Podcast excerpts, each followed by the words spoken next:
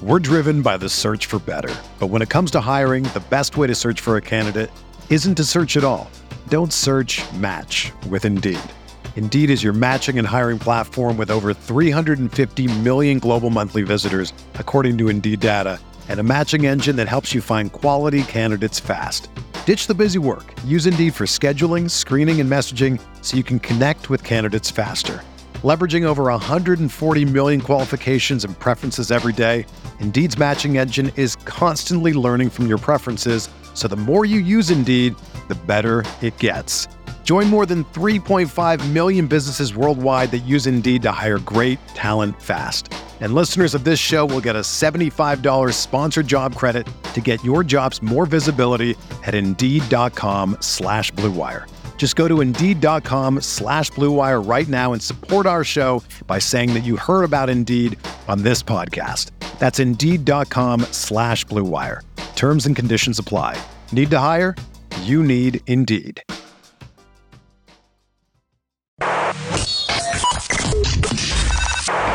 Welcome to Talking Buffalo, featuring conversations with guests from around the world of sports, media, pop culture, and all things Buffalo.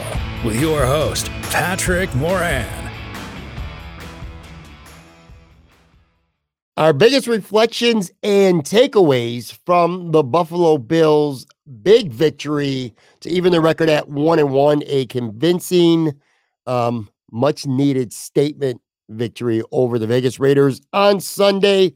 Thank you for tuning in today to Talking Buffalo, part of the Blue Wire Network. I am your host, Patrick Moran. Thank you, as always, for locking in, whether you're watching this on YouTube, whether you're listening to this on various audio platforms. I, I appreciate you very much. Uh, we're taping this Monday, dropping this on Tuesday. I am joined right now by a good friend, a recurring guest, Anthony Marino from Buffalo Rumblings. You know, I kind of felt a little bit forced last week, Anthony, at least on my end, um, trying to be somewhat upbeat. It was a hard game to watch that that Jets opener. But anyway, uh, glad to have you back and uh, much it's much easier to have a different tone this week. How you doing, man?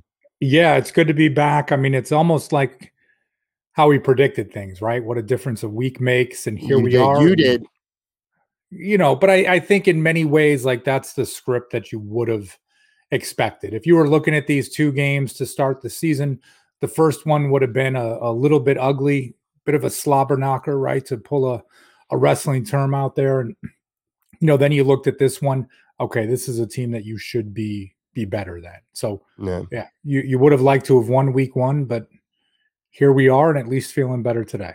Yeah, and we're going to get into a lot, like I said, um, some reflections, some uh, takeaways after having a, a night to sleep on it, as opposed to just you know taping a podcast like an hour or so after a game. I kind of like having some time to reflect a little bit. I feel like my uh, my opinions are maybe a little bit more measured and maybe less uh, emotional uh, in that moment. We'll get to that. So before that, though, I you know on yesterday's show I had Tone Bucks on. I'm actually going to play a clip from him in just a couple minutes from the show yesterday because I want to get your reaction and opinion on what he was talking about. And this was regarding uh, the Bills running backs. But anyway, um, Saturday before the game, I, I got to give a big shout out to uh, both Bills Mafia, a lot of Bills fans, and a lot of content creators. There was a, a block party on Main Street downtown um, all Saturday afternoon, mainly at Left Turn. Um, so I did a a podcast. There was a, a cover one show with Greg and Aaron, and uh, that that was a lot of fun. Uh, Bulldog from WGR, Nate Gary from GR was on. Um, Alex Brasky from Batavia covers the Bills. Katherine Fitzgerald from the Buffalo News. I was a guest on there as well. Um, a lot of fun and tons of Bills fans I ran into, guys and girls that you know and we and most people know uh, very well. Uh, Del Reid, I got to talk to him for a few minutes. Um, Kristen Kimmick, of course, from Bills Mafia Babes, president there. Patrick Miller was in town too. I, every time I'm around that dude, the beers just start flowing a little bit more uh, frequently than probably would both like. Just made for a long day. But anyway, so much fun downtown. Dude, they had so you had left turn where there's just tons of merch, like little tables set up in rooms. Um, then you walk right outside and there's a bar with DJ Milk was banging out tunes. Um, Fatty Beer Company right down the street was, was popping. Nate Gary was bartending there. That was kind of fun. And then we went up to um Wingnuts and and met up with uh, Matt Parrino and Ryan Talbot. They had a live show at Wingnuts, and there was a ton of, of, Bills fans there. And I spent a good chunk, at least the early part of the day at Lefter, and hanging out with one of your uh, Buffalo Rumblings peers, uh, Sarah Larson. I love Sarah. We spent a good hour just um hanging out and shooting the shit and talking. She's uh she she's definitely one of my favorites. Ran into Jay Spence and, and Sterling briefly as well. So what's up to those guys. But uh yeah, man, a really cool vibe and uh it's what I love about this city. And I know you don't live here, and I didn't for five years, but that's like to me the coolest part about living in Buffalo during Bill season. Just being able to go to things like that. It was a really good time.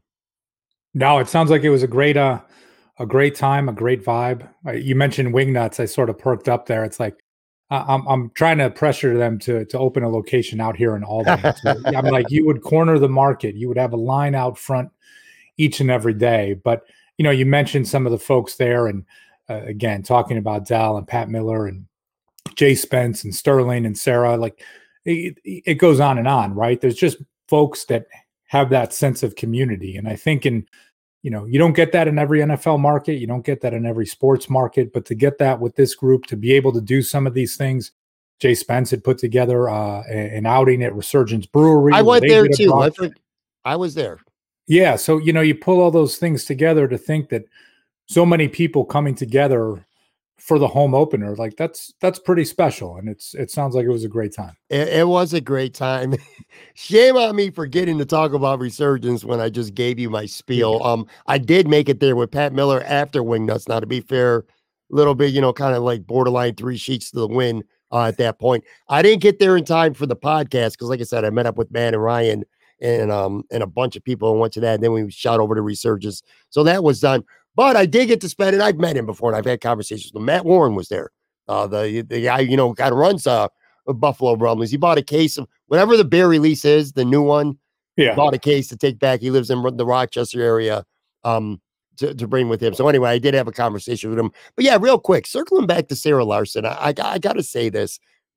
I don't think, I mean, she does get credit. So I'm not going to say she doesn't get credit, but what she does to me is just absolutely fascinating. And for people who don't know, she's going into her third year now where Sarah goes to every single Bills game, home and away. Now, that in itself is one hell of an, you know, an accomplishment and a and a thing to be able to do with your life if you, if you got the time and the and the money and the job to be able to make that work. That's awesome in itself.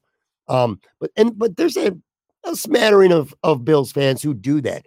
The difference between Sarah and all the others is that everyone else lives in Buffalo or the area at least. So, yeah, you know, and eight or nine of these games on the schedule are a home game where Sarah has one home game per year. She lives in Florida near Fort Lauderdale. The Miami yeah. Dolphins game is there like one home game where she doesn't hop have to hop on a flight or have to take a very long ride somewhere.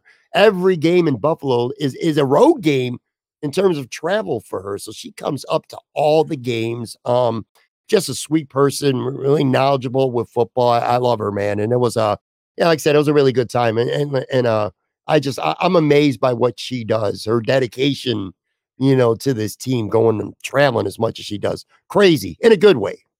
No, it's remarkable. I mean, you just think of the the hassle of getting places. I mean, it's just you know, air travel is not something uh anybody enjoys these these days, and for her to be able to do that going yeah. on three years that is pretty remarkable. Yeah, it really is. It really is. So anyway, all right, let's dive into um Sunday's game. I want to start, and there's so many positive things where we can and we will hit on today. Um, and we'll get to a lot of them, but I actually want to start with the running backs. I I thought that the running game was stellar on Sunday, and it wasn't just one guy, it was three. Here's what I want to do. I want to set this up because I want to get your reaction afterwards. I got a clip from yesterday's show um, Tone Pucks was on with me, and a lot of people don't even know who Tone Pucks is. He's not really on Twitter, he barely is, I should say. He doesn't have any follower on Twitter, so most people don't really know him. But it's one of my favorite sports guys, somebody that I've known for 35 years. I grew up with him. Anyway, he had a take on the Bills running back usage on Sunday. It's about a good two, two and a half minutes. I want to play this, and then when we come back from that, I, I want to get your reaction and your opinions on what he was saying. So let me play this clip from uh, yesterday's show and then we'll be right back. Loved, loved the running back usage today, man. Yeah. Those stats that you rattled off, all right, for running the football. We may have had, uh, you know, days like that over the course of the last few years, but how many of those days were a product of probably, you know, 60 to 80 of them being by way of Josh? All Yeah. right. Not the case today, man. We had uh, we had our main back go over a buck. Yep. And unlike last week, when I think something that we weren't terribly critical of, uh, or anybody was terribly critical of, maybe they they they felt a little surprised by it. I, I know I did, but it was the the primary usage of Cook. You know what I mean? Like it was a lot Yeah. of James Cook. And today, whether or not you know it was it was built in and and something that they wanted to do going into the game, but today it wasn't that. Uh, all three guys, all right, all three that I think we like a lot, um, had roles. All right, you know, Cook goes for the hundred. The other two both get touchdowns that mattered. Yeah. All right. They got touchdowns that mattered. They got yards that mattered. They weren't bullshit garbage time yards. Right. All right. After they were already up 30, and it was like, all right, let's bring Latavius. Let's now we're going to spell James Cook, bring in, you know, uh, Latavius Murray. And that's where Murray goes and gets his, you know, his 10 for 35. Nah, it was during the course of the game. All right. When things still mattered, Latavius Murray was huge on that, albeit very short drive Mhm. uh, you know, to to get on the board. Um, and then and and then Harris, uh, you know, had very meaningful snaps in very obvious Harris type, uh, you know, uh, places on the field.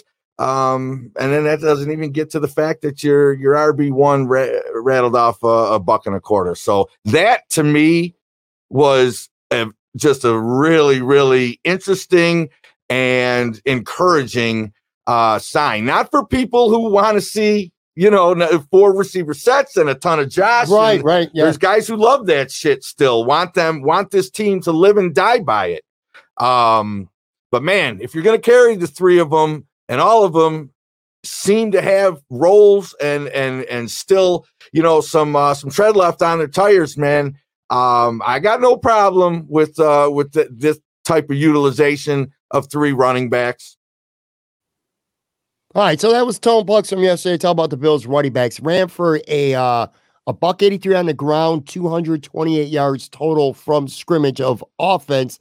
Uh, I, I want to get your take on that. Just the usage of all three guys and the Bills having an efficient running game and maybe not having to rely on chucking it all over the place. Although Josh did throw for thirty seven times as well. But what's your take on that? No, I uh, I enjoyed it during the game yesterday, and I agree with what Tone said. Even looking back to Week One, uh, I thought the Bills should have used Latavius Murray earlier in the game against the Jets, right? Mhm. Because 6'3", 245, like that punishing back when you know the way that game script was, it seemed like he would have been a bit more fitting than than James Cook last week. You know, again, hindsight twenty twenty, everything that was going on, but to see it yesterday, I mean, one, you've got guys like Harris and Murray that can catch the ball out of the backfield. So it does not make them one dimensional, but they're certainly different than James Cook. Cook was great yesterday. That was fantastic. But, you know, even early on, you see that run on first down, that run on second down, that first possession where the Bills went three and out. And you start to scratch your head a little bit of just like, okay, are we doing this to just kind of establish the run, for lack of a better term? Um, but right, like just to kind of get going into the game. First drive obviously did not go well, but then you saw it just as things started to chip away. To have those physical backs and Harris and, and Murray again are those two. I like that element to the team because honestly, it's less of Josh Allen having to take those big hits, and you've got these bruisers that can do that for you. It felt to me like later in the game, James Cook just had a lot more juice. You know, like Yeah. um maybe just Murray and Harris not just being productive and having a role, but just also keeping Cook a little more fresh. I just kind of felt like, you know, of course the Raiders at that point might have also just been defeated and running for the bus, but it just felt like he had that extra juice. He did a really good job of getting to the outside, didn't really need a lot of blocking for holes, which kind of leads to the next point, Anth. I'm pleasantly stunned at how good the Bills' offensive line is. And it needs to be said going into this game. I asked Tony this yesterday. I'm going to ask you this. And we kind of spent last week kind of lamenting still over the Jets game, didn't really we spent a little bit of time talking about the Raiders, but not a whole bunch. But I feel like if I were to ask you going into this game, what besides the Bills shooting themselves in the foot over and over again could lead to the Raiders beating Buffalo? I'd be willing to bet one of your first answers would have been a superstar player like Maxx Crosby just taking the game over, right? Oh, certainly. I mean, listen, there are guys that can be game wreckers in the NFL, and Crosby is certainly one of them. And you talk about the Bills' offensive line underperformed in week one. Spencer Brown is an easy target, right? When we talk about performance, you know, no matter who he's going against. And to his credit, he stepped up as big as anyone did during the game on on Sunday. And you know, hey, maybe the team did a little bit, having you know Dawson Knox give a little bit of help here and there, chipping, but hey, it worked. And even when Brown was with him one on one, he did a good job of helping to keep the pocket clean. And I think to that extent, you know, the game script worked, not just from the running back standpoint and what they were able to do, but right with Josh Allen not holding the ball too long, you know, because listen, someone going up against someone like Crosby, you can only keep them at bay for so long. Sure. Same thing last week. Uh, you know, you talk about that Jets defensive line, like you can only hold a pocket for so many seconds before there's eventually going to be a breakdown. So yesterday, everything really seemed to work. And, and again, a big credit to Spencer Brown. He takes so much abuse from fans when he doesn't play play well. And it's, you know, it's kind of the nature of the beast, right? In the position that you play. Um, but he deserves all of the kudos from Sunday's game. I am going to be. I'm looking forward to to looking at the uh, all 22 later on when it's available, and also kind of uh, checking out the PFF player grades. I'd be stunned if I don't see on film and, and graded that this might have been, considering who was in front of him, maybe Spencer Brown's best game of his career. If it's not the best game of his career, it's one of the most encouraging signs. Sure. Because again, you know, just Maxx Crosby's a guy who can make life hell for you on any given uh, Sunday. There's only a handful of pass rushers in the league who have that ability, and he's certainly one of them. And I also want to give credit to uh, whatever combination it may be, whether it's Kromer, whether it's Ken Dorsey. Um, there was a lot of help too. You know, a lot of chipping with Dawson Knox or or Kincaid. I noticed. I don't know. I have the snap counts in front of me, but I know Quintin Morris got some looks too. And primarily that was to line up and help block and make sure that Maxx Crosby uh, didn't rule the game. I just and the whole offensive line played great. Want to hear a, fun fact? Not one penalty on the offensive line for the entire game. Torrence got called for holding, but it didn't count. It ended up being offsetting foul, so the play didn't end up counting. That aside, uh, not no false starts, not from the line. Kincaid had one, but no false starts, no holding penalties, blocking in the back. Um, it was just a a really good game from an offensive line. And kudos, one more thing, uh, Connor McGovern. I thought he was a disaster against the Jets, and he was graded even worse than I thought he would be I thought he played very well as eh, you know, in addition. So a really, really good outing for the offensive line. I thought that was big. No, and everything came together. I, it fit with the game script. Again, right? I, I'd like to look at week one and just say that's a little bit of an anomaly, right? One of those days where things just were not working right. And this was more of what it should be. The game plan was in place. The offensive line did what they were supposed to, and everything else after that worked right? Yeah. Relatively quick passes from your quarterback. The running backs got going. All three of them got involved. If the offensive line isn't doing what they're supposed to do, none of those things really work. Right. And this week it worked. And, you know, and again, it, at home, emotions will be high. It was loud at Highmark Stadium. Like, you know, it would have been easy to be a little bit too up, to be a little bit too amped. And uh, they did a great job. Yeah. Um, I, may, should we talk about Josh Allen at some point in this podcast? I, it feels good to be able to to have things to talk about on a positive side that really had very little to do with the quarterback. The running game's great. The offensive line plays great. Josh Allen, after having, well, we're not going to say the worst game of his career against the Jets, but we're, we're going to say one of the worst games of his career. Certainly, in my opinion, the worst game in terms of emotions for him and body language. And it just, he just looked and and felt defeated. It was like this is not fun. He didn't look like he was having any fun against the Jets. Yeah. Total opposite on Sunday, man. Crazy ass Josh was back, smiling Josh, flexing, talking some shit. Being involved emotionally in the game in a positive way. It was it was all uh, fun to see. And the stats 31 to 37, 274 yards, three touchdowns, zero interceptions. I mean, that's the what, what, what do we call it? Good Josh. That's good Josh. Um, he played great, Ant. What, what's your take? Yeah, he played great. And it's interesting too, because you do hear some folks after the game and even talking the day after a little bit of just like, oh, you know, they were really reining him in. And it's like, yeah, maybe a little bit, right? With certain things that they were doing, and you say, oh, taking what was given to you. But, you know, what do we use the term? Arm arrogance when it comes to Josh. Mm-hmm. That touchdown pass to Khalil Shakir, the touchdown pass to Gabe Davis. Like, okay, fine. They were only a couple yards. There's like two people on the planet that can complete that mm, that pass, right. right? That can can make that movement with their body in a pocket that's sort of collapsing, look like you're going to take off running, take a step back, and as you're moving backwards, fire a dart to Gabe Davis, right? So it's not always of like, oh, let Josh be Josh, where he's hurdling people or, you know, airing it out 75 yards down the field. Sometimes it's just a little bit of seeing something that nobody else does. And he was, he was on. I mean, heck, and again, you go to yesterday, first series, right? Three and out, two runs to Cook. Allen gets flushed out of the pocket, doesn't see Diggs, runs out of bounds. You're just like, okay, I guess at least he didn't try to do something stupid. But immediately you're thinking to yourself, like, oh man, is this going to be that type of a type of a day? Well, what he completes his next 13, his first 13 passes in a row. Um, I don't care what's going on, how long the completions are 13 for your first 13 that says something. And he was dialed in and he looked good. Also the throws you mentioned, Shakir. I had uh, I saw the replays. I appreciated it even more. Like he kind of stopped and was flat footed, and the guy was barreling in and he hit him.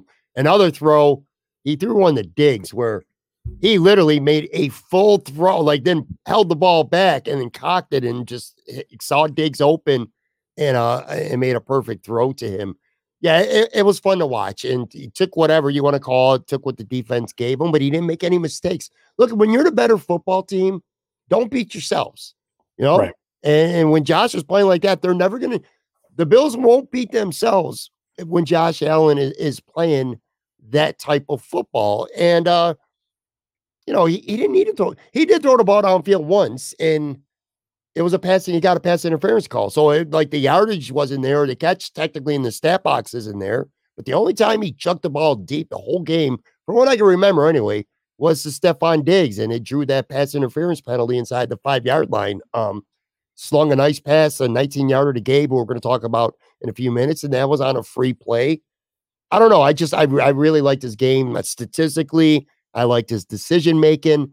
I liked his body language. I just liked the way he felt to me, uh, like he was in the game. And again, let's, you know, so much bashing with Ken Dorsey, and I get it. You know, he's the guy. You just there's always one or two people in an organization on a team you're always going to blame for everything. Um, let's give Ken Dorsey some credit because I thought I thought the game plan was pretty good. I thought the game plan was pretty good against the Jets, and I think Josh just went rogue. You talked yeah, about that a little bit last week. Yeah, and you know what? And Josh was doing a good job. He was distributing the ball, and again, whether mm-hmm. that was Josh, whether that was Dorsey, combination of all these pieces, um, right? Because the week before, it just seemed like, man, it's it's got to be Diggs or it's it's nothing. And you saw, you know, a good day from Kincaid, uh, what I thought a, a, great day from Gabriel Davis, right? I mean, Khalil Shakir catches a touchdown. You get Dawson Knox with a touchdown. I mean, it doesn't always have to be the stat line, but just to see that listen, there's so many guys that you can get the ball to. And of course, that doesn't even include the pass catches from the running backs. You, you just got guys that can make plays for you. And, you know, as we talk about it, I don't recall any drop passes during the game on Sunday, like just a, a level of concentration where they seem to be locked in. I'm not going to go in far as be like, hey, you know, week one was a good thing. That was a wake up call or whatever. But there was a different level of focus that came on Sunday afternoon, at least from from my eyes. And you know, if that's what it took to to ground you a little bit, maybe they'll be better for it in the long term. You may be right though. You might maybe you're not willing to say that, but I I think that's not wrong to feel that that maybe long term what happened in week 1 ends up being a good thing. Maybe Josh definitively learns that he's got to kind of like quote unquote stick to the script at least a little bit and not go rogue or you used the Ted Lasso reference last week about you know the memory of a goldfish having that. Um, sure. maybe that was an ultimate that embarrassment uh, in primetime football in front of the world was a lesson that he has to take away that might long term um benefit. You mentioned receivers not dropping any passes, and I I, I agree. I, I, can't remember um any drops as well.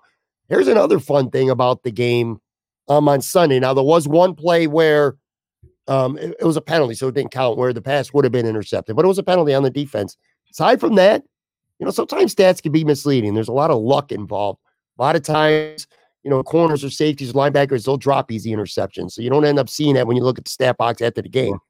I don't, in fact, I don't think I know. Josh didn't even have an interceptable ball. Like there wasn't even a pass that like yeah. the a Raider got two hands on the ball and you're like, oh my god, he should have had that. You know what I mean? If you're a Raiders fan, he wasn't even throwing balls that were like even interceptable. You know what I mean? Yeah, I like that. Well, and like you mentioned before, the the shot that he took to Stefon Diggs drew a pass interference. I mean, it was blatant, right? I mean, it was one of sure. those things where you're just like, hey, yeah, if you're going to take a shot, that's okay, right? It's along the sideline. You're not throwing into double coverage. Like Diggs had a, you know, enough of a step that you can do that and things work to your advantage. So it's, yeah, it's, it's just nice to see, right? I mean, you can take a step back and say, like, God, this is this is what it's supposed to be, but it actually was, and it feels nice. It does. And by the way, I'm so happy with Sean McDermott. Sunday, his hat that he was had on the sidelines. I actually had to go out and uh, get that on Sunday. And if you're watching on the video side, I got it uh sporting on the show today. You mentioned Gabe. Before we get to a break, and then we'll talk some defense and get to our finish the sentence segment that we do every episode. Um, yeah, look, I, I was singing Gabe Davis's praises all summer long. I think I even had in a uh, an episode titled Gabe Davis's dominating training camp. I thought he looked better at camp than I've ever seen in terms of not just running long, catching the ball, but his hands looked really good. His his route running looked good. He was catching a lot of slants over the middle, moving the chains. Talked about that a few times. Didn't really get opportunity against the Jets. It was one of the things that I was probably most pissed off about from that opener. But uh he was a focal point in this offense in uh in week two against the Raiders. And man, oh man, did he ever respond. Six grabs, 92 yards and a touchdown. Um, a really good touchdown, a tough catch to make in the end zone on a great play by Josh. Like you said, he made a great hands catch on that 19 yard uh, free play, so to speak. Just caught a couple balls that, were, that were tough catches, and he caught the ball and he got down and he got some tough yards after. Like really physical, the big play on near the end of the game as well when he broke free. Um, just yeah, it, it was a great game from Gabe Davis. And as much as I love Diggs, and he kind of goes under the radar when he has mm-hmm. games like yesterday, which he was really good in the running game and stuff like that. But Gabe Davis playing like he did yesterday to me makes this offense its most lethal. No, it's when they are at their best. And we've talked about it. I'm still at some point expecting a contract extension for Gabe Davis. I hope that it comes soon enough. And, you know, and that was one of those games too. It was a great game for him, but again, not one of those eye popping like video game statistics. Like the expectations last year were just so off base. Six catches for 92 yards. That's, you know, not to say something you expect every week, but it shouldn't surprise anyone that Gabe Davis put that game together yesterday.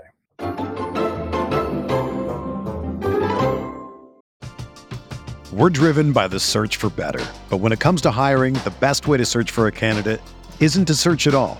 Don't search match with Indeed. Indeed is your matching and hiring platform with over 350 million global monthly visitors, according to Indeed data, and a matching engine that helps you find quality candidates fast. Ditch the busy work. Use Indeed for scheduling, screening, and messaging so you can connect with candidates faster.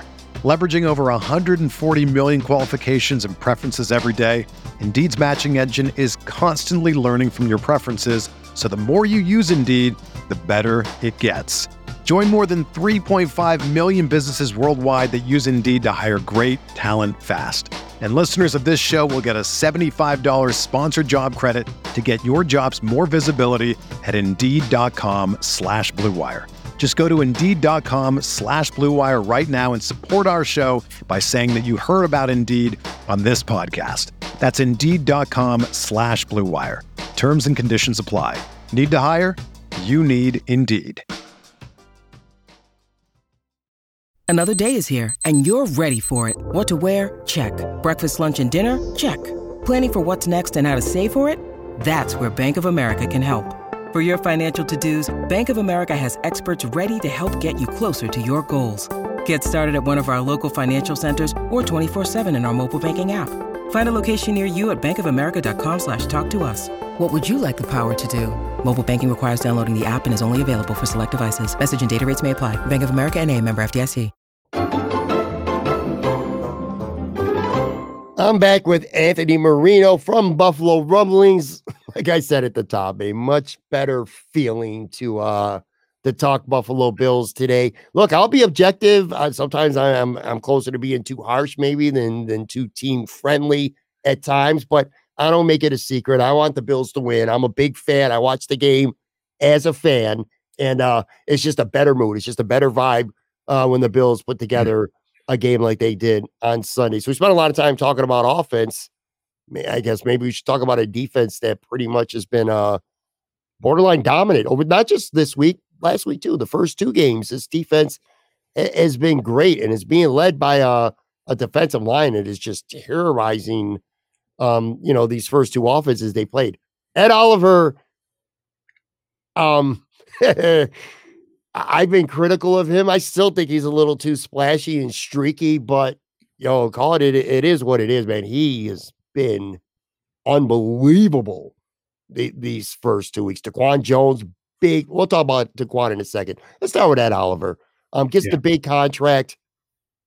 I like what I see, Anthony. I ain't gonna lie to you, man. I, I like it a lot. I like what I see from Ed Oliver he has been a menace. And it's funny because you said a little too splashy, and you get that part, right? You want a level of consistency. Mm-hmm. But it's also when you look at your line and you think to yourself, you know, DaQuan Jones does give you that consistency. Gregory Rousseau, incredibly consistent. Shaq Lawson got a lot of playing time on Sunday, another consistent piece. So if you've got right. three guys that are going to be that consistent and one can add a little bit of splash, all good by my take, right? And it was interesting because even that first drive, as bad as it was for the Bills, that first play of the game, I mean, Oliver just blows up his man five yards into the backfield and yep. just with one arm reaches out and levels Josh Jacobs. I mean, it was it was not even like you're almost thinking to yourself, did he trip? Because he went down that hard. And it just was no. Oliver was just pushing the man back in. They collided, got his left arm around, and you're thinking to yourself like man you, you know you see one or two of those plays a game that's a game record for you and he really uh you know at least set the tone against the run from that very first play you know going back to the podcast that I did on Saturday, the pregame podcast with the guys from Cover One, and yeah. I was sitting next to Bulldog when uh they were going through and asking for everybody's predictions, and, and Bulldog said, "I'm paraphrasing, him but only a little bit." He predicted that there were going to be a ton of callers on the radio post game calling him to talk about Jacobs having a, a buck 50 rushing in a two touchdown Bills victory, meaning the he thought the Bills were going to win rather comfortably, but the the story, you know, the, the bright spot for the Raiders would be the success of Josh Jacobs. Dude had minus two rushing yards for the game. He didn't even have zero rushing. He didn't even get to the positive side of the rushing yards. That's how great the Bills' run defense was on Sunday. Uh Greg Rizzo. again, stats can be so mis mis uh misinterpreted. He had he doesn't have a sack through two games, but find me a better defensive player on the Buffalo Bills through two games than Greg Rizzo. He missed the sack by a half yard. He get the guy fell forward for half yard Garoppolo, but um setting the edge, getting to the quarterback, just making plays, disrupting things. Greg Rousseau has been, we were calling him a, you know, a potential breakout player in year three. Throw the stats in the garbage because he's been a breakout player so far through two weeks for the Buffalo Bills for me. I love when you talk about Greg Rousseau every time because I remember back at the end of the 2021 first round of the NFL draft, one o'clock in the morning, recording with you and you were so like, what are we doing to yeah. so this and that, all these pieces, like all of his sacks, they weren't this and that, and you know, and just being like, so now to hear you into year three, and each and every time that we get a chance to talk about him, to to hear how this guy has has made that jump. And listen, I'm busting your chops, right? But you, you know, you go. Oh, you're right. It was easy in that draft to look at things and to not be excited about the pick just based on how the narrative had changed with him so much. And now here it is, and just this guy, six foot seven, just a beast. And I think he did get credit for a tip pass on that first interception that went to Terrel Bernard, like with he did huge long arms that he has. Just um, you know, it's funny how uh Greg Rousseau and Terrel Bernard combined for a great play on uh, on Sunday. I'm I'm guessing we'll talk about him in a little bit too. But you know, when you talk about a guy to bring an element to that defensive line, because we already know Ed Oliver's a little bit undersized, that's fine.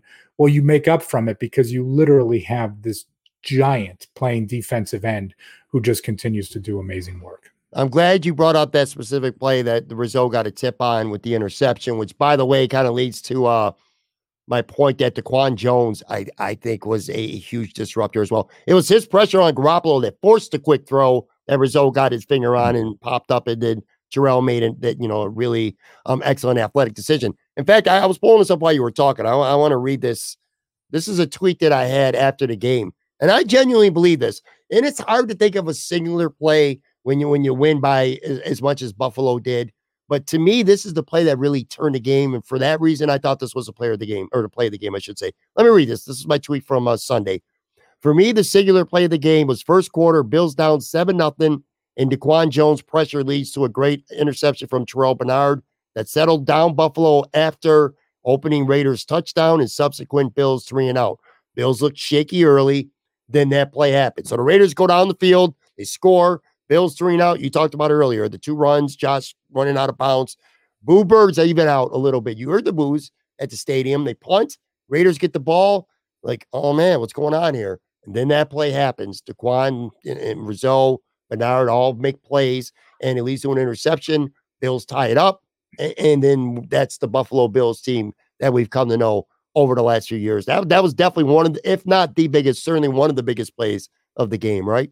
Oh, certainly. I mean, up until that point, the game felt a little uneasy, right? You said you heard you heard the boos in the stadium, and it's just to that point, and kind of to what you made earlier too. I mean, it is a game of inches. Like, hey, that ball gets tipped. If if Bernard doesn't catch it, or there's a little bit of a scrum and it falls to the ground, it would have been nobody's nobody's fault, right? He made a nice play on it, but that just completely shifted the momentum from there. Bills go down, they score, and the game never felt like it was in doubt after after that play. Let me uh let, let me talk about Terrel Bernard for a second. I'm going to give myself some credit here because so many people when you don't like a player, you will double down, triple down, you will always look for the negative thing to find in that game to just make yourself seem like you're right.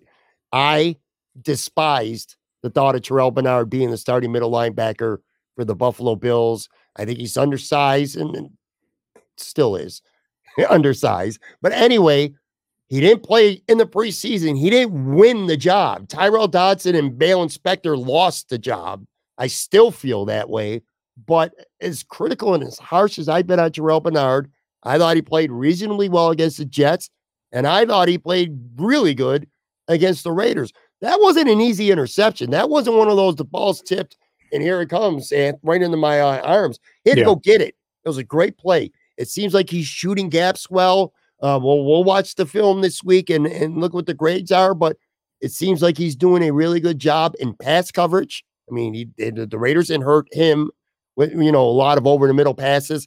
I think Terrel Bernard is earning his keep. Let's just say that. I'm still worried about him against some teams that are going to be able to run the ball good and just get a big guard on him and maul him. But to in fairness, to be objective and fair, I think Terrel Bernard has been more of an asset to the Bills right now than a liability so far. Well, and it's listen, you know, as a, a young player, it's given him the opportunity to play through some mistakes, right? And you saw some of that early on against the Jets last week, um, but that's okay. I mean, he he's doing what he's supposed to do, right? And that, I mean, you get the splash play with the interception yesterday. That's great. That's a big a big plus. And listen, I'm not going to be one to be like, oh, let me compare him to to Tremaine Edmunds. But over the years, one of the biggest uh, criticisms that Tremaine Edmunds would have would just be like sometimes those interceptions falling through his arms, right? Not sure. being that guy that was very sure-handed. Something might hit him and drop to the turf. So you see that with Terrel Bernard, and you're like, okay, maybe this is a little bit different. Maybe there's some things he's not going to do as well as Tremaine Edmunds did, certainly, but he might bring a different element to the position. And at least through two weeks, it, it looks like it's been pretty solid, despite, um, you know, I can make fun of you, but like all of our reservations around him being in that position, like seeing how he does, and so far, so good. Hey, man, right tackle, middle linebacker, the two positions where you know, every not me, almost everyone's been most critical or at least skeptical, I should say, pessimistic a little bit going into the season. Um, at least on Sunday, I, I thought both were actually uh positions of strength. And his linebacker battery mate, Matt Milano's so good. He's almost to me like the Stefon Diggs of, of the defense. He's just so good that you find all these other talking points that we talk about, you know, with Josh, the running game, the offensive line, you know, this and that you almost take for granted just how good he is. A that interception, he just literally took it from Jacobs' hands. I I just love it. It's on pace for 17 picks too this year, by the way. I have no idea how he made the interception. I mean, still, even looking at the replay, watching it a couple of times, it's just this the the timing, everything. And again, it's not that Jacobs is this uh, you know, a water bug type of receiver where you could just see Milano overpowering him. Quite the contrary to that. Matt Milano is so good. And again, we're, we're talking through two games, so it's a, a, limited sample size. But there was part that you could look at things and say, how is he going to be without Tremaine Edmunds? Mm-hmm. Right. Edmunds was, again, not a, a fan favorite in many ways, but you're thinking now you have this different component. You don't have somebody next to you that's six foot five with an 80 inch wingspan that can, you know, cause havoc in a different type of way that allows you to do what you do. Um, and at least through two games, he looks as, as every bit as good as he ever has. Yeah, I'm, I'm just I'm continuously impressed by Matt Milano. Like I said, him, Stefon Diggs are just two guys. You got so many, you know, things that could go one way or the other, but those are just two guys that are as reliable as it humanly gets. Um, anything like for you, like takeaways that maybe we, we didn't really talk about? You you did mention Kincaid. I didn't have him in any of my notes. Um, five catches for him. Certainly looks the part. Um, I, I like what he did out there. Yeah, I think the only thing we didn't talk about was just, uh, I mean, really Stefon Diggs, right? Which, you know, you you still go through and what was it, seven catches? I mean, it wasn't a it wasn't a big game. You you talk about the pass interference. Certainly, that was a, a huge get that does not show up in the right in the stat sheet. But I mean, here's a guy that it's just you know, I was impressed that they weren't just forcing the ball to him too much, but here he is with 17 receptions through two games, like just as reliable as they come. And almost to the point where it's like, gosh, do you almost feel that he's uh not that you take him for granted, but almost a little overlooked because it's just he gets open so often. And I don't want to say effortlessly because you know there's so much effort that goes into it, but it just looks effortless when he is yeah. out on the field. And it's just uh, for all the time we spent talking about it in the past, it's just it's it's great to see him having such a fantastic start to the season. 17 catches in two games. not a not a little bad start to the season. He's well he's got to go between a buck 60 to a buck 70 receiving yards and a and a touchdown. Yeah, a lot of 12 personnel again. I don't know how much. I don't have this, you know, again, I don't have the numbers yet as we're taping this. Um, but yeah, a lot of a lot of 12 personnel for the Bills. It seems like that's going to definitely be a thing. In terms of worries, only two things I wrote down. Um, I'm a little bit concerned. We didn't. It, it didn't materialize enough, but the secondary is a, at least a mild concern of mine right now. Um, Benford did some good things, but uh, got beat a couple times. He, he, got also got away with what absolutely should have been a, a long pass interference penalty. Completely got away with that. You got to admit that. I was like, yo, look at the TV. Like, I still have ah. no idea what happened. I, I, like what what happened. I, I you know what I mean? Like watching the game, it's just what part of you looked at that and said, I'm picking up this flag? I don't understand. It went from he caught the ball anyway, and it was pass interference to there's not pass interference, and then it was real not a catch. I was like, whoa, if I was a Raiders fan, I would have been losing my shit. But anyway, yeah, Christian Benford looked a little susceptible. Um, Tre White didn't get beat bad, but again, there were. Let me say this too: Davante Adams is one of the best goddamn receivers in the world. He's going to make Benford and Tre White and Sauce Gardner and everybody look stupid at times. He's just too good not to. So again, let's have some context with this. But yeah, I'm still a little bit concerned uh, about the secondary. And I hate saying it. I am, if just one person I am concerned about at this point, it's Jordan Poyer. He, he came up in some run support, did a couple good things. But man, it's just, I don't know what it is. And maybe the age, it's just his feet feel heavier. Like it, the, the speed just doesn't seem to be there right now. And we're going to find out soon because teams are going to catch on this and they're going to test them. Well, and, and, a couple of thoughts related to that. I mean, one, when you were making the point about Davante Adams and Sal Capaccio from WGR says it all the time. You know, the guys on the other side are getting paid too, right? Yeah. So it's like it, it's not that you're, you know, you're going to give up some plays. You're not going to have this perfect defensive performance uh, that that comes through. And I try to remind myself that even during yesterday's game. You know, a couple times with Benford seemed a little bit out of position. One time where he slipped and gave up a catch to to Davante Adams, where it's just like, okay, you know, they're not gonna they're not gonna skunk them on offense that they right. don't get any yeah. any catches or, or nothing happens here. Um, I think when you talk about the the secondary, when I when I say I have a concern about it, it's a little bit when you go up against. Well, I guess I'll just say it. You know, you're playing the Dolphins in two weeks, and you look at Jaylen Waddle and you look at Tyreek Hill and you look at who those guys are, and it's just a little bit of you know, not to say that you're going to put too much stock in a regular season game, but those two guys are going to put up some numbers. They always do.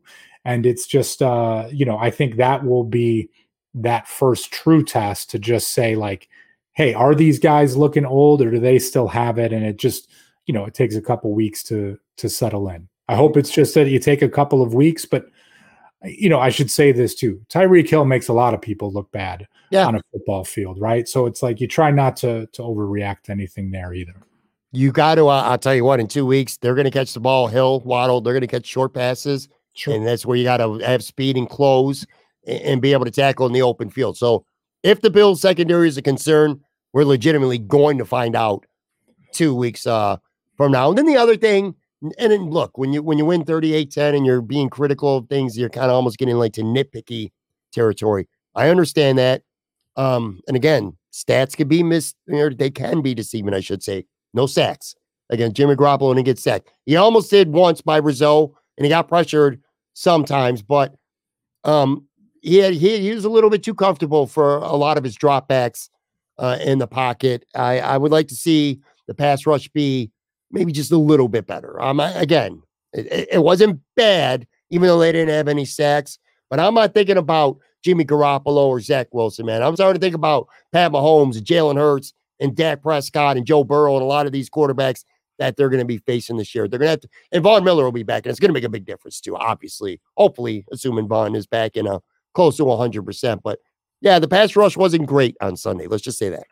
Yeah, I, I, guess maybe I was a little more optimistic about it than you were. I mean, looking at it this morning, the Raiders only played, only had 40 offensive plays in total on Sunday. I don't ever recall a time looking at snap counts from a game and only seeing 40 plays. Right. I mean, that that is one of the lowest totals I've ever seen. I thought the pass rush did some good things. Honestly, I thought they should have called a uh, they should have called Garoppolo for a safety in the second quarter yeah. when he threw the ball away. When he was in the end zone, there did not seem to be any receiver in sight, and that was to to my again, I don't understand the rule well enough, but I thought there was a chance there. No one seemed to be arguing for it, so whatever. Um, but I thought there was enough pressure that was put on him, hands in the air, that he really didn't accomplish much other than that first drive of the day. I mean, you you know, you can't say like, oh, you take that away, but you remove that first drive and the last drive where they're just getting some garbage runs. Um, I mean, it was like a hundred yards of total offense. Like, yeah, I, I was good with how they played. All right, I'm going to take a real quick break here to let local wrestling fans know that on Saturday, September 30th, Buffalo Championship Wrestling presents the Big Fall Bash. This event takes place at the Arlene Mahalu Community Center located at 82 Harrison Street in Buffalo. Event starts at 6, doors open at 4:30. On the slate, current NWA star Aaron Stevens, formerly known as WWE superstar Damien Sandow, will be there meeting fans and signing autographs before the event. In action, you'll see BCW WNY Heritage Wrestling Champ Rockstar Robbie Vegas, the new NWA World's Heavyweight Champion EC3, Mad Dog, the Calamity Delson Alexander, the tag team of the Buffalo Bad Boy Brian Jennings, and Bulk Nasty, Invincible Vance Valor, and much more. For tickets and info, be sure to visit bcw-wny.com. Again, that's bcw-wny.com and follow Buffalo Championship Wrestling on all social media platforms at BCWWNY.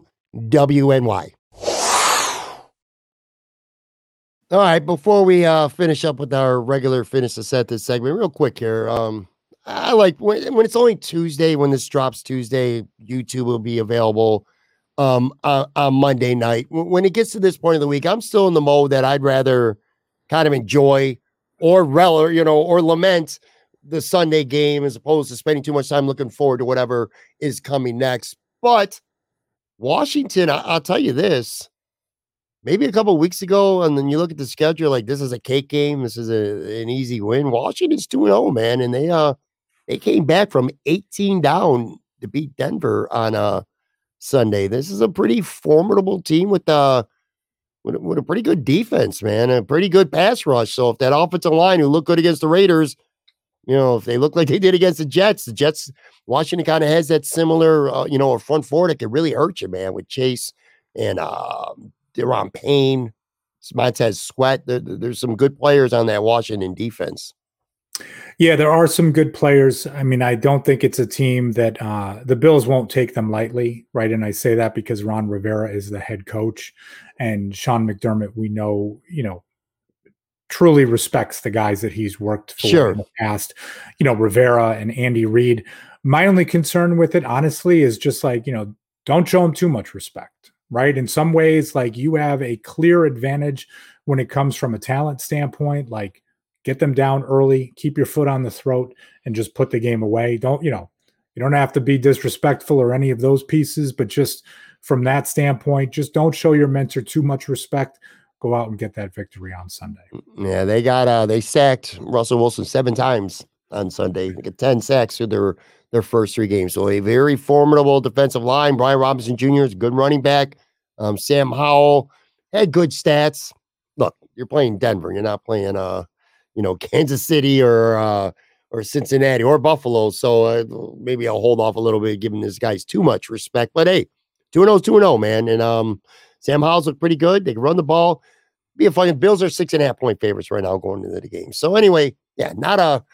I don't think it's the cake game that maybe some people might think it's going to be, but it's certainly a game where the Bills are going to walk on the field on paper, uh, you know, as the better team. But I'm sure yeah. you, you know you'll be talking about on rumblings, you guys all week long, and uh, I'll hit on. I'll get more into Washington starting uh tomorrow. Let's finish up with our weekly finish, finish the sentence segment. I say it all the time. It's just a an opportunity for people watching or listening to get to know a little bit more about Anthony uh, and myself beyond just you know what we think about the Buffalo Bills or what's going on um, with sports. Usually, I have a graphic up on the YouTube side, but I don't today. So I'm just gonna have to read these off. Scale of one to ten. My social media addiction is probably a blank. I would probably say a seven and that's within my own eyes right sometimes if you get on twitter or facebook whatever you know there's some folks that literally are tweeting or, or up providing updates throughout the entire day um i am not that guy right sometimes it's like my my news feed or you check in on stuff so i i think it's safe enough to to give it a seven i mean there's pieces of it that you do for your your work pieces with your family sure. and then pieces that are just your own personal so I'll stick with a seven. I'm gonna go a solid eight.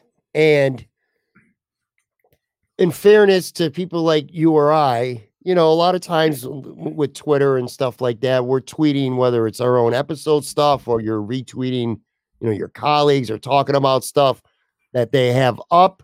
Uh, you know, tweeting during Bills games. At least I do anyway. You know, I guess my way of staying engaged with the people who follow me. So I think that's all fair. I don't, you know, I don't think that's any kind of like addiction. That's to me, that part of it is part of the gig. Um, I the reason why I don't have myself as a nine or ten is because I have made a conscious effort.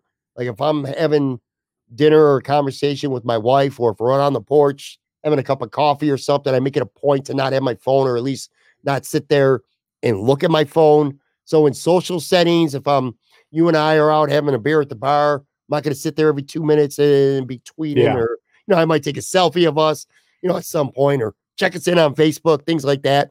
But like I don't go overboard in social settings uh, with my social media. Sorry, but I noticed this yesterday. This kind of led to one of my questions, one of the questions that I got for you today. I went to the bathroom, and when I went to the bathroom, I didn't have my phone on me, and I had to get up and go get my phone to go to the bathroom. Like at the point where like I can't go to the bathroom without having my phone on me because it's I mean it's the perfect time I suppose to you know check your social media and stuff like that. But the fact that I physically felt like I couldn't go to the bathroom and use it without having my phone on me, I was like, you know what, this is a little bit a little bit alarming at least. You know, you're you're safe with an eight. Like I like I said, I mean, you don't want to be one of those guys like, oh, there's always somebody somebody worse than you, but it's like, yeah, you're you're okay, man. All right, next one. A streaming service I currently enjoy using the most is blank. Amazon Prime. Um, Yep. It's interesting. It just seems that more and more, and, and it's not even like I'm really watching any series right right now. I mean, there's things I do on Netflix and Apple TV and Disney Plus, but uh, Amazon Prime seems to be more of a go-to between Jack Ryan, uh, The Boys, which is a fantastic series, definitely a bit twisted, but um, Primo, which we've talked about before on the show, Mhm. um, and even just the movies that they've had available, like uh, the documentary Air with not documentary, but the the film Air with Ben Affleck and Matt Damon about Nike and their pursuit of Michael Jordan. There just seems to be better movies that are part of Amazon Prime that I'm finding on the others. So for me, that's been my go-to as of late. I guess I have to ask you for a ruling, a judge's ruling on this one because I do pay for it. I get YouTube Premium. Am I allowed to use YouTube Premium? Basically, it's just YouTube, but you got you pay for it, and you don't get I mean, any it's, ads. it's, streaming, so sure. I am streaming, and I stream it. On, I use it on my TV all the time. It's YouTube for me. In fact, it's to the point now. Honestly, Anth, um, other than say a Bills game or Sabres game, or an occasional specific show, I barely watch television anymore. Yeah. I use a lot of streaming services, but for me, I am always on YouTube. I am playing and li- I've gotten to a point now, and I hate admitting this because I'm an audio guy and not a video guy, but I consume more of my podcast now on YouTube than I do uh, on uh, audio. I still listen to some on audio, like when I'm walking and things like that, or like I said, on the porch, walking around with my headphones. But I watch podcasts now, like all the time. I watch Joe Marino's show almost every day uh, Joe, you know, Joe Miller a- and John, some of those guys at Rumley's Cover One, of course. You know, I watch a lot of podcasts. I watch a lot of wrestling talk shows and and videos. Obviously, music. I you know I have some music mixes and stuff. I'm on YouTube probably eighty percent of the time now when I'm l- watching anything. Then yeah, that's definitely your choice. I'm still I'm still like podcast in in podcast form. Every once in a while I'll I'll do it on YouTube, but traditionally that is um whether it's your show like uh, again Joe Marino or uh, Parrino and, and Ryan Talbot, you know, Yeah. maybe I'm looking to to listen to something and it's not in podcast form yet, right? They drop it on YouTube first, but I'm just listening on YouTube. I'm not sitting there watching it. So I I uh I like listening more. I always and I still maintain that it's better to listen to Yeah. a podcast. The audio is always better, you know, on the audio side, obviously. But anyway, all right, two more here. An arena or stadium you'd love to see a game at is blank. You know, and this one was interesting. I, I kind of spent a lot of time thinking about it because, um, you know, I guess I've been pretty fortunate in life. I've been able to go to a lot of places to to see a lot of games. But the first one that really came to mind would just be to to go see a game at Cameron Indoor uh, on the campus of Duke University to to see a basketball Mm. game there. Um, I've been at the facility, but not for a game, not for anything along those lines, and just to to be on that campus and think to yourself like gosh i've i've seen so many games on television i'm not even a duke fan in any way way, shape, or form, but just uh, a place that is so iconic, uh, a bit of a throwback as far as the facility goes. To me, that was the first one that came to mind. You know, this isn't my answer, but you say that, and it makes me realize I, I think college sports, basketball, football, at least anyway, the, the atmosphere is better than professional sports. You know, I went to Notre Dame game last year in South Bend, and holy shit, the atmosphere. As great as it is to be at a Bills game, the atmosphere in Notre Dame is even better. The, just Yeah. the college setting. Um, I'm a lifelong Yankees fan. My answer is actually the new Yankee Stadium. I have not been to a game. 2008 was the last year before they uh, went into the new stadium, and I went a couple times in 2008, but I've never been to the new stadium since it opened, and that's been 2009. So I have not been to a Yankees game in 14 years. That's actually inexcusable if you're uh, supposedly a real fan like I am. But um, yeah, I've never been to the new Yankee Stadium. All the tradition from the old stadium. I, I grew up. I didn't grow up in New York. I grew up in Buffalo, but I was born in New York City. My family's from New York City. I used to go to Yankee games all the time as a kid, and like I said, all the way up to 2008 when it closed. But I've never been to the new stadium yet. That's surprising. That's one I, knowing that you're a Yankees fan, but I would have just assumed that you would have would have gotten there. I'm fraudulent because like Matt Parrino, Sal Capaccio, these guys are going to the stadium literally every year. So um maybe uh I gotta be better. All right, last one here, kind of sports as well. My favorite pro sports uniform of all time is blank. God, I wrestle with this one so much because it's like, you know, growing up, I wasn't so much of a uh, a uniform guy, right? And there's some things even where I think back to it now. Part of me was going to say like the Montreal Expos because I love the the pinwheel hat look Mhm. that they had, or even uh, you know, growing up, I was really uh, a huge Cal Ripken fan, and just the old school Orioles hat, right? Again, with kind of the white front and everything that looked with that so clean. I found myself going to so many different baseball uniforms that then it just became hard for me to decide, and and then it sort of clicked in. It just listen as a, a kid really growing up those formative years during the 90s just those classic red and black Chicago Bulls uniforms, Michael Jordan, Yeah. Scottie Pippen, right? And it's and again, it's probably even less about the uniform and more just bringing you back to the feeling of putting on WGN each night.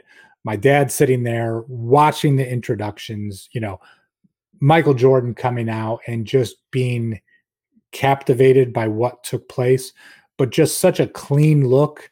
Um, yeah, it's just it's iconic from the Jordan brand to the sneakers. It just again so very impressionable. It would have been easy to pick some other things, but once that thought popped into my head, couldn't go anywhere else. You know what? I thought that my answer was going to be corny, and in some ways it still is until you elaborated on yours. And then I realized my answer is not corny because it kind of brings you back to a, a time and place and mind frame of your life. And by the way, I'm really like the Chicago Bulls, that uniform would be really high um, on Yeah. my list too. This is the most basic of ones, but the Bills just played them on Sunday. The old school, but the black jerseys, the black and silver with the silver helmet of the Raiders. When I was a kid, I thought their uniforms were so badass. I thought all the guys who played for the Raiders were so badass in part because of those uniforms. And by the way, back in those days, they were badass. A lot of the Raiders. Um, I grew up actually obsessed with the Raiders and, and asking for Raiders gear all the time for my birthdays when I was a kid. Then I got a little bit older. I'm like, what are we doing here? I live in Buffalo. I'm gonna be a Bills fan. My my dad was pretty cool. He never tried to force me to be. Actually, he was a Giants fan before a Bills fan. But um, yeah, when I was a kid, dude, loved the Raiders uniform, and I still do. And I know there's so many fancy uniforms out there right now that are so much cooler. But to me, just the old school black and silver uh Raiders is what I got to go with. So Raiders for me, Bulls for you. Two old school, semi old school, but they're still kind of wear them as well now. But um, yeah, that, that- that's my answer. Old school, boring, but uh, reminding me of a, of a time in my life. No, but it, you know what? Again, you you you could go down such a rabbit hole of kind of memory lane when it comes to to all Mhm. of that, right? And you just think back. But again, I think so much of it takes you back to where you were at that stage in life, and less about what the uniform actually looked like. Yeah, for sure. All right, guys, that is going to do it for today's episode. Make sure you follow Anthony on Twitter at Anth Marino. Check out Breaking Buffalo Rumblings and all the stuff that Buffalo Rumblings has to offer. Shows like quite literally every single uh, night of the week. Look, Bills fans, man, enjoy the win, you know, and don't get too hung up on Miami in two weeks either, because the Bills have a worthy opponent on Sunday that uh they need they need to get ready for in Washington. But anyway, thanks as always. Thanks. Let me get this right at the end. Thanks as always, Anthony Marino. It's great to have you on, bud. Always a pleasure, Pat.